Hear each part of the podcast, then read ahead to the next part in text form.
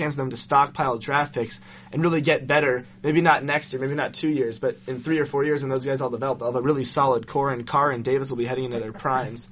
So I, I don't know. That's the Matt Millen thing, right? For three, four years would be good. well, he says I, that I think every we're gonna though. kick into that era soon. No, no, right? but, I but Matt Millen hasn't gone with the you know draft positions of need. He's drafted best available, hence three wide receivers, Gonna make it each one slower than the last. Oh, right. and and, the, and none of them's the best wide receiver on the team. That honor would go to Scottie Vines at this point, quite possibly. I think if I'm the Texans, which I am, what I would do is I, I, st- I still draft Reggie Bush because I think he's the best all-around player out there at number one, and you you draft or you you sign some free agents for the offensive line because what offensive lineman wouldn't want to be blocking for for Reggie Bush and Domanick Davis? Because offensive linemen love nothing more when the when the running game is when the running backs are gaining lots of yards, and that's exactly what Reggie Bush is going to do if if they're decent. So. I, I think that I would- that's the I would- best strategy for I the would Texans. play the local card and draft Vince Young. You know, he's gonna sell jerseys. The people, he's a god right now in Texas. Yeah. well, I think that's what New Orleans should do because he's a he's a Louisiana guy. I think they're gonna draft. They're better. They're- they're draft gonna- line. they're They gonna to draft They have to draft Leinart. But Leinart's going to hate it there. yeah. There's No, no way wait, you want to play Wait, there. wait. Vince Young would actually stomach it yeah. because he has he has ties there and he's Yeah. kind of like Aaron Talking Brooks. about class, Matt Leinart saying, uh, Oh God, what "We're a we're jerk. still the better Yeah. team, but they just made a play." I mean, if you right. want to talk about two like stark personality differences, when you look at Vince Young and even Reggie Bush, and you look at Matt Leinart, and what a you know baby. Reggie Bush seems so gracious and defeat. He went over and you know congratulated the Texas players after their win, and you have Matt Leinart look like a complete jerk on you know li- on national television talking about how much better USC is. But And- I hate Matt Leinart. So Well, and we'll fi- we'll fin- we'll finish off today's show, uh, show with uh, one final note. Uh, Matt Leinart used to be the uh, the fat kid that was cross-eyed. So on that note, that'll wrap it up for extra points for See you later, Goots. Have fun in Idaho, man. Good luck. Absolutely. So for everyone here in the studio, I'm Steve Lake saying good night and damn it, Giants.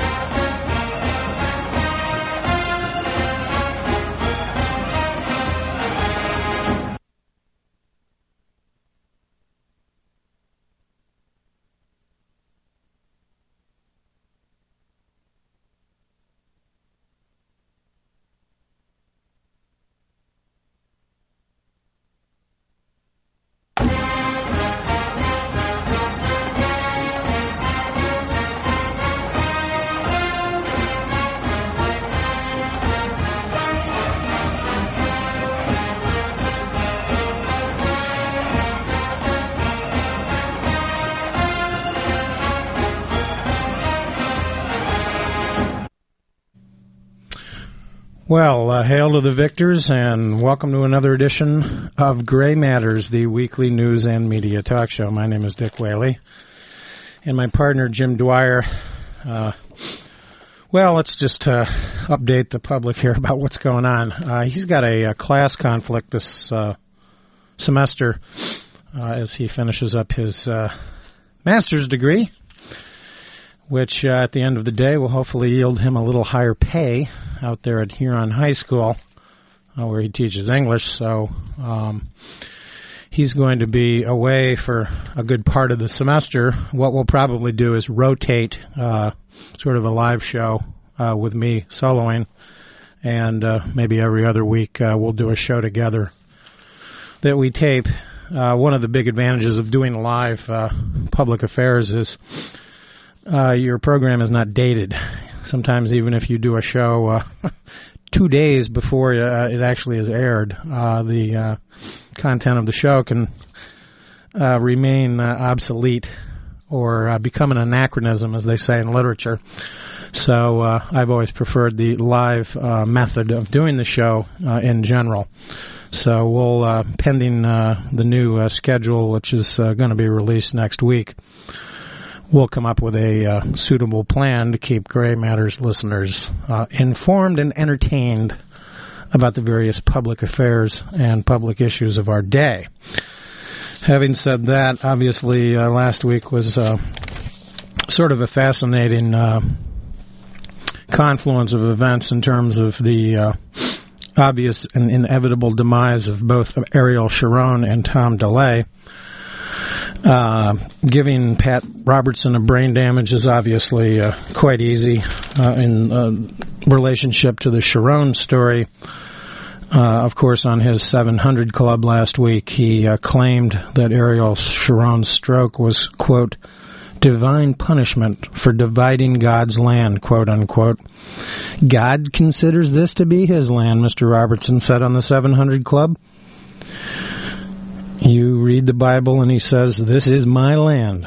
And for any prime minister of Israel, and for any prime minister of Israel who decides he's going to carve it up and give it away, God says, No, this is mine. So uh, this is a uh, very bizarre theory, um, which frankly ignores the fact that Ariel Sharon had been in poor health recently. Uh, I think he's 77 years old. Uh, he's overweight, and uh, he's obviously led a very stressful life. Sharon, of course, has become an interesting political figure in Israel over the last uh, many decades for his role uh, both as a military leader and political leader, and certainly one of the leaders of the Likud party, though uh, in recent months he's decided to break away from Likud over uh, the issue of Gaza and the return of that land. Um, the notion, by the way, um, that Israel is God's land is uh, a biblical interpretation open to scrutiny. Pat Robertson obviously believes in the literal uh, meaning of the uh, Bible, I guess. And I guess he quotes the prophet Joel, uh, claiming, as he uh, and I'm quoting here, makes it very clear that God has enmity against those who divide my land. Well, uh, if that's what Joel in fact said, uh, why doesn't he have enmity towards Israel for dividing up the land? Um, Pat Robertson uh, can't have it both ways. So uh, I think he's been exposed for the uh, fraud that he is. And of course, he uses the 700 Club to uh, fundraise for his various uh, materialistic uh, benefits here on earth. Pat Robertson is one of those interesting Christians who uh, ignores much of the Bible, it seems, in pursuit of uh, wealth here on earth. And uh, who was it? Uh, the good Lord Jesus Christ who said that a rich man has as much chance of getting into heaven as a man going through the eye of a needle, something along those lines. I'm not a biblical scholar, but uh, I think a straitjacket is uh, in order, and uh, Pat Robertson uh, needs to be committed to the funny farm. Uh, now, regarding Ariel Sharon, obviously, we've seen in uh, the last week you know, obviously politically as prime minister, I'd say it's uh, probable that he's finished. And certainly he, at this uh, hour, still clings to life itself.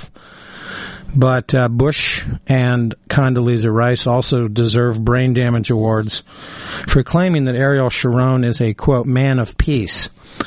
Uh, I would dispute that uh, characterization of Sharon. I don't think that he is a man of peace. I think he's a man of Israel. Uh, and indeed, he's uh, quite an interesting man. Uh, and as we look at his record throughout his years, it's it's obviously a mixed uh, record. Um, and I'll just quote uh, some of the controversial things that he's supposedly been involved with over the years. One of the great omissions, by the way, in the mainstream media over the past uh, week in talking about Ariel Sharon has been the omission of any um, remembrance of his involvement in the uh, second Intifada when he provocatively visited the Al Aqsa Mosque uh, with, uh, I believe at the time there were a thousand security forces accompanying him, and he made some sort of bald-faced political claim that this was part of a uh, effort uh, to uh, unify East Jerusalem or some such nonsense. This, of course, provoked the Second Intifada, and uh, that role in his uh, rather mixed history has never been discussed in recent uh, over the past week for some strange reason. Uh, just quoting from a uh, article by Neil MacFarquhar in the uh, Friday New York Times about his record, the standard list published in the semi-official Egyptian daily Al Ahram included, and this is in regard to Sharon as a military leader, an attack on a village called uh, Kibya near Jerusalem, in which 69 Palestinians died in 1953 the accusation that he ordered Egyptian prisoners of war executed near Mutla Ridge in Sinai in 1956, and most notorious, the massacre of hundreds of Palestinians in the Shabra and Shatila camps in Lebanon. Should add, by the way, that I don't believe it was hundreds; I believe it was thousands. And uh, an Israeli inquiry into that matter determined that although uh, Lebanese militiamen did the actual killing, Mr. Sharon bore indirect responsibility for permitting these uh, militia to enter the camps. And of course, uh, many uh, people around the world have uh, held Sharon responsible for this. He was the architect, by the way, of the 1982 Lebanese invasion by Israel. At the time, Menachem Begin was prime minister of Israel, and I don't think that the uh, Lebanese invasion was a successful one, um, at least in terms of the long-term record. Uh, needless to say, it also engaged America into Lebanon in 1983. And if you'll recall your history, Ronald Reagan made a sort of a side deal with Begin and this followed the outrages uh, regarding the 1982 massacres at uh, Shabra and Shatila, in which the United States would essentially replace Israel as a, quote, security force. This, of course, led to our involvement in Lebanon, uh, which at the time, of course, was ravaged by a very bloody and uh, factional civil war uh, that dated back uh, in the immediate uh, years back to at least 1975. And Lebanon, of course, to this day has remained a very unstable place for a variety of reasons, in which there are a uh, good number of uh, factions still there, uh, including Hezbollah, which was eventually implicated in the Marine truck bombing of October of 1983 that led um, I would say, to the American invasion of Grenada two days later so that the media could get off the failed policy of Reagan's uh, foray into Lebanon uh, in the uh, early 80s. Hezbollah, of course, has not uh, gone away, and uh, I've always been of a very inter- I've always had a very interesting political theory about 9/11 there is a well-known terrorist that works for Hezbollah named uh, Imad Mughniyeh, uh, who was mentioned on the particular day of 9/11 as possibly being behind 9/11. It's been fascinating to me to speculate uh, if in fact this were true. Um, Imad allegedly met Osama bin Laden in 1998. He currently lives in Tehran uh, by all uh, so-called intelligence accounts. And it would be fascinating if he actually either penetrated the bin Laden uh, so-called 9/11 plot, or actually may have orchestrated it. It's important to remember that Mohammed Atta, this uh, rather mysterious uh, leader of the so-called Hamburg cell, was the lead of the 9/11 plot. And while uh, we've supposedly got in custody a number of so-called masterminds of the 9/11 plot, though we do not have Ayman al-Zawahiri or uh, Osama bin Laden, these so-called masterminds, inc- including Sheikh Khalid Mohammed, have uh, remained. Um, invisible. Uh, they are part of this torture uh, gulag archipelago that the United States has. And in making that uh, reference, in no way or shape or form do I mean to compare our gulags to the uh, Soviet Union, in which that phrase was memorably um, uh, uh thought up by uh, Alexander Solzhenitsyn. But uh, it is to suggest that we have never, the public, uh, seen these uh, so-called masterminds and we are relying on the Bush administration's word that they are in fact the masterminds. But if you contemplate for a moment, getting back to the notion that uh, Imad Mughniyeh may have been behind this, he was behind the truck bombing of uh, the Marine barracks in uh, October of 1983. And it's interesting, uh, the CIA um, and intelligence agencies around the world have no idea what this man looks like. He's been behind all sorts of other uh, very spectacular terrorist attacks uh, ever since, and he is an expert in these sorts of operations. But uh, assuming, just for the sake of argument, that maybe he was behind it, and I'm not uh, asserting that he was, but I'm speculating. It's fascinating to observe that the United States has, uh, by going into both Iraq and Afghanistan, done the dirty work of the Iranian government. Uh, and this is what makes the plot so interesting. We had an economist over the weekend, um, and I don't have his name in front of me, but he uh, has done a new study uh, that I will investigate a little further, in which he claims that the um, Iraq war will ultimately cost the American uh, government, i.e., the taxpayers, i.e., the American people, two trillion dollars.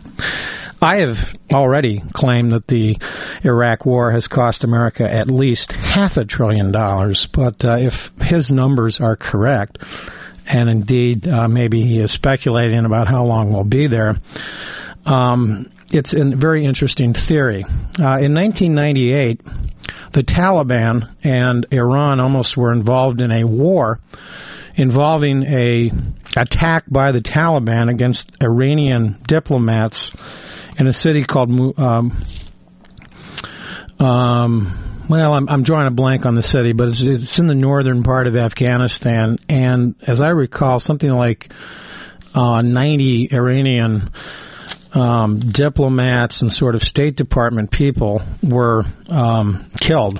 And it's interesting, by the way, over the weekend there was yet another military crash in Iran of uh, t- top level uh, military um, person.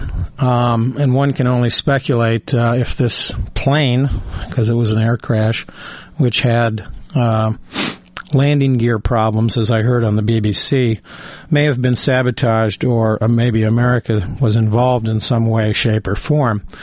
But getting back to this overall theory, uh, it's interesting that in overthrowing Saddam Hussein and creating what appears to be some sort of uh, Shiite dominated government in Iraq.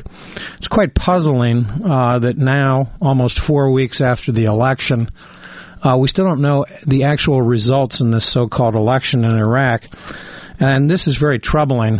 Uh, I remember in reading an item in response to the uh, controversy involving the vote recount in Florida of 2000, i.e., the so-called Bush v. Gore uh, case, uh, which we may hear more of in these upcoming Alito hearings.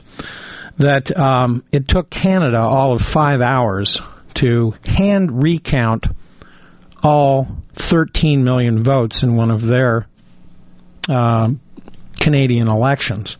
So it's fascinating to me that uh, we still don't have these results, and this is uh, very troubling to me. It strikes me that there are obviously behind the scenes negotiations going on to p- possibly produce results uh, favorable to the American. Um, desires in the region. But by overthrowing Saddam Hussein, uh, certainly Iran has been strengthened. By overthrowing the Taliban uh, in Afghanistan, Iran has also been strengthened. It's important to remember that the civil war in Afghanistan during the 1980s and 90s created uh, anywhere between a million and three million refugees that fled into uh, Iran. So Iran was uh, not interested in a continuing uh, destabilization, so to speak. And they certainly, in terms of religious rivalry, uh, had no alliance whatsoever with the Taliban. So uh, Imad Mughniyeh, uh, maybe he did penetrate the Bin Laden plot uh, but inquiring minds need to know more. And certainly it would be interesting if the Bush administration ever produced these so called masterminds. One other uh, point that I would like to make on the matter of whether or not uh, this is the case, it's interesting that in Germany, one of uh, um, Mohammed Atta's basically one of his roommates was put on trial uh, by the German government, and the defense lawyers for this suspect, and his name escapes me, wanted to interview one of these so-called masterminds. Uh, his name was Bin al-Shibh, and the U.S. government refused to permit his presence in court. Fascinating. Uh, what did he know of Mohammed Atta? Anyway, this uh, man was eventually acquitted and uh, released from prison, even though he was kept in custody for quite some time. His basic claim was yes, I knew Mohammed Atta, I was friends with him, I agreed with him on politics, etc., but I had no knowledge of 9 11, the 9 11 plot, and didn't assist him in any material way. That was his defense in court. Uh, the Bush administration, who wants to get those terrorists, saw fit to refuse to cooperate with German prosecutors on this particular case. Yet another example of, uh, shall we say, habeas corpus uh, being suspended for the purposes of expediency, and meanwhile the propaganda war on the war on terror ism continues.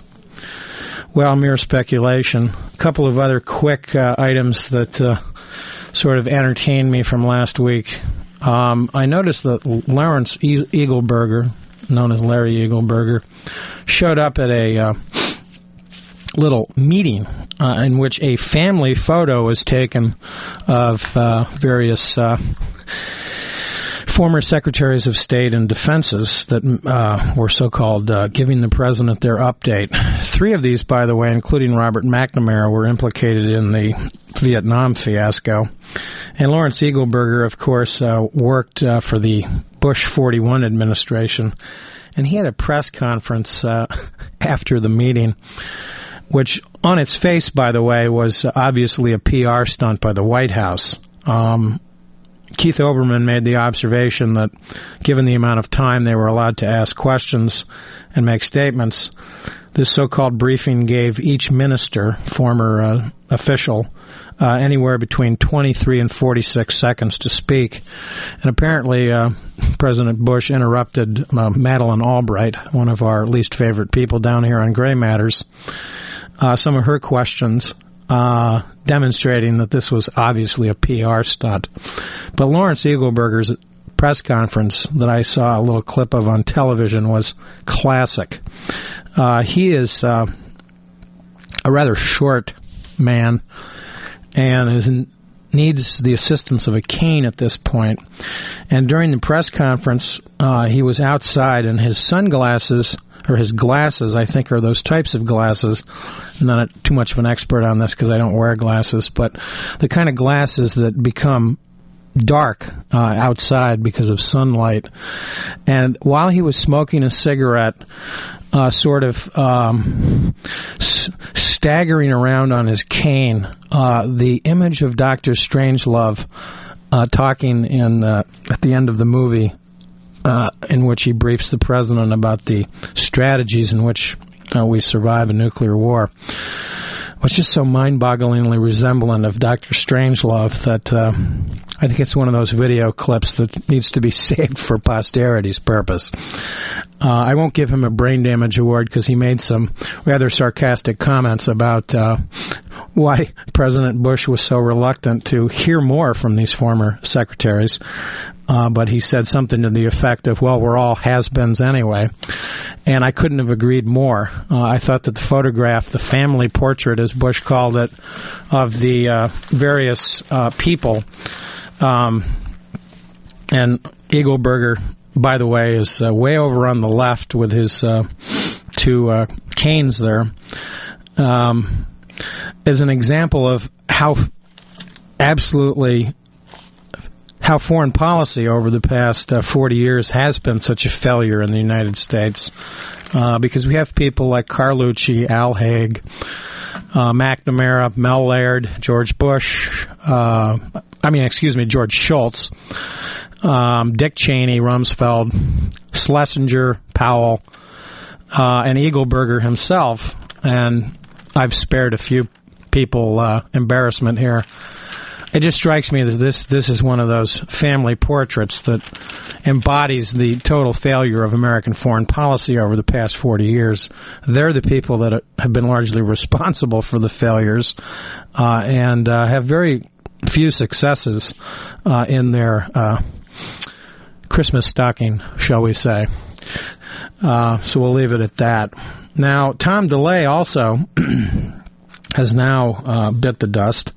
Um, I suspect that not only will he not, uh, well, he's obviously withdrawn his uh, attempt to return as Speaker of the House, but I uh, think that he's even going to have trouble getting reelected uh, due to the Abramoff, Jack Abramoff uh, scandal, which uh, to put this in sort of political terms, is one of those scandals, as Russell Baker once noted about Whitewater.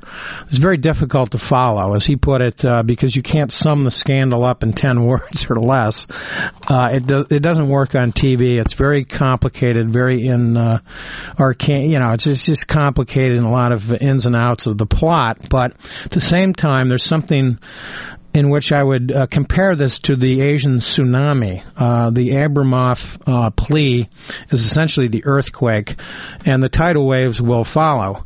Um, the Justice Department has promised to follow up all of these investigations into corruption. We may actually get some reform out of this uh, crook and uh, his uh, strange um, clothing, uh, the fedora hat and the gangster look that he sported one day, and the baseball cap that he sported the next. Uh, very interesting stuff. But as I say, it's a sort of a hard scandal to follow. But the bottom line is, uh, I think we're going to see some reforms in uh, Congress, and we're probably going to see a good number of Republicans bite the dust. It's fascinating, by the way, that Jack Abramoff was a pioneer for President Bush, in which he raised over $100,000 to attain this uh, alluring status. Um, but uh, George Bush has seen fit to return $6,000 of the money and has donated it to charity. And meanwhile, the various congressmen of both parties are scrambling um, to return the money in most cases, and in other cases, many of them are keeping the money. Uh, how this plays out politically will be interesting, but do not be fooled. This is not a bipartisan scandal. Uh, it's indeed a fact that some of the Indian tribes, as they're being called, uh, have given money to both parties for various reasons. But if you look at the sums involved, who's involved, and because obviously the Republicans control uh, all three branches of government, but Congress uh, specifically regarding this scandal, uh, you can see that the monies and the people, the personalities involved, are um, far-reaching and almost mind-boggling. It will be interesting to see how Grover Norquist fares. It'll be interesting to see how Ralph Reed fares, uh, and the list can go on and on. It goes beyond DeLay. Uh, DeLay and Abramoff are just symptomatic of this um, pay-to-play game that Tom DeLay instituted as the so-called Hammer. Uh, an appropriate nickname for the man, uh, but I would only add that uh, Hammerhead may be his actual nickname, or it should have been his nickname, because obviously he's been caught with his hand in the cookie jar.